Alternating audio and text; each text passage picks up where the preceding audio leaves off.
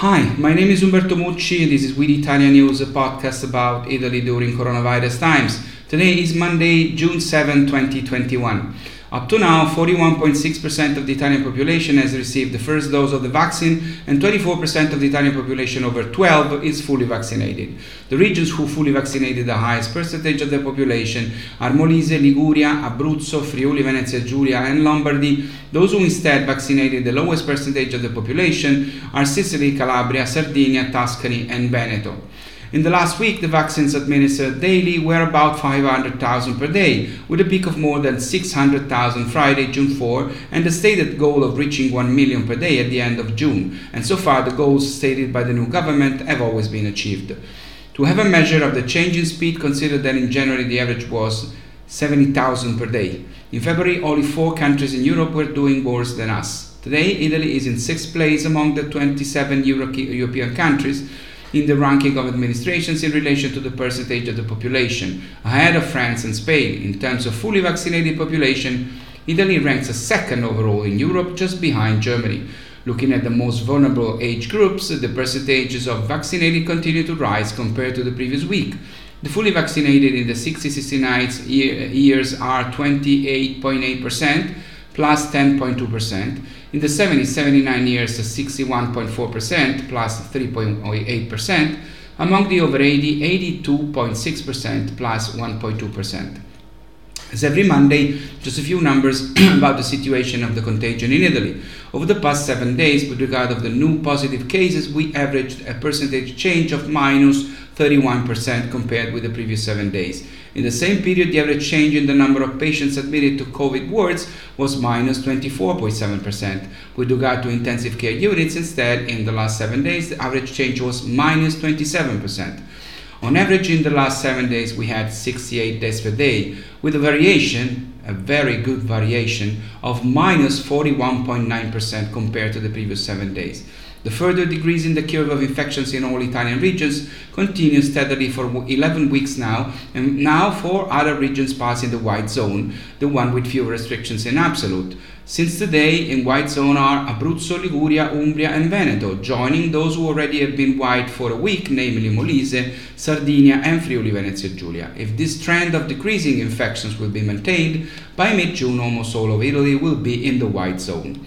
A few days ago, the growth forecasts of the Italian GDP were released, and something happened that, to my memory, has never happened since the birth of rated, rating agencies, the powerful institutions that analyze the economy of a country and assign grades and ratings that end up strongly influencing the markets. The Fitch agency forecasts a GDP growth of plus 4.8% for Italy in 2021 and a GDP of plus 4.3% for 2022. The fact that in December 2020 Fitch had estimated a lower growth for 2021 and has therefore revised the growth forecast in a positive way is a very rare occurrence for Italy. Usually the opposite happens.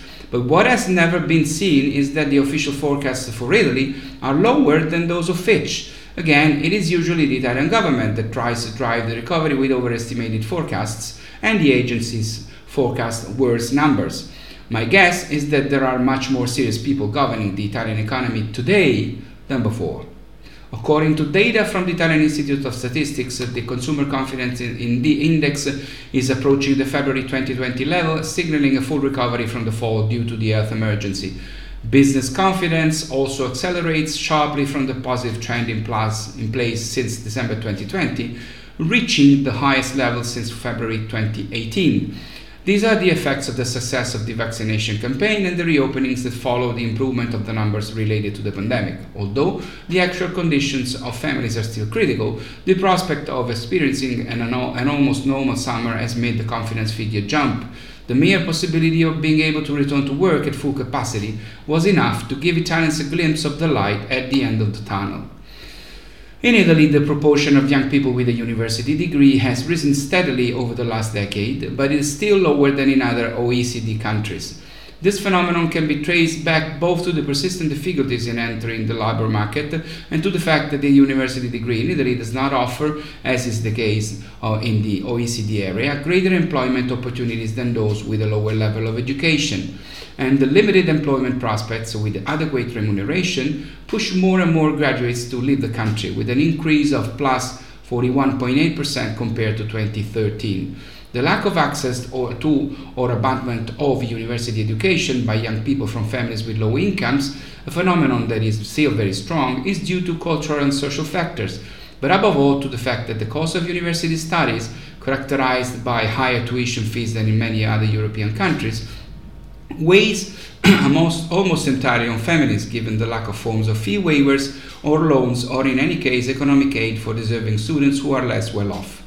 Moreover, in the period 2016-2019, Italian public investment in research has been well below the European average, while the activities of planning, funding, and execution of research have been penalized by the defects that the Italian academic world has been showing for too long. The complexity of the procedures followed, the duplication of support bodies, insufficient clarity on the criteria for appointment and for reward and enhancement of those who choose academia as a profession. In addition, vocational education and training programs are still underdeveloped as are professional degrees in construction and the environment, energy and transportation, and engineering. And there is a lack of graduates in STEM disciplines, science, technology, and engineering and mathematics, which has a negative impact on the employment rate. The reform of the public administration designed by the Draghi government, a very difficult undertaking, is coming to life. The decree approved by the government is something different from what we have seen before, ever. Disciplined, it is disciplined, it starts with the hiring that serves to make the machine move away from the extra appetites of the parties. It is ordered, competitions for recruitment in 100 days and other rapid procedures, and it is controlled. The hiring will be terminated if the goals are not achieved. At the same time, it enhances what is good in the Italian public administration, as shows uh, the rewards for the most productive employees. All these features bring together the reality of things with the government's need to respect the commitments made with the EU. The Italian public administration is undersized, with a too high average age, poorly trained, and with poor digital skills. Draghi's change of pace starts here and arrives at the desired need to hold together the old and the new without privileging one or the other.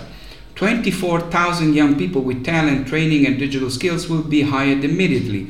21,000 of them will go to help the justice system with the aim of eliminating the backlog and speeding up the time taken by judges.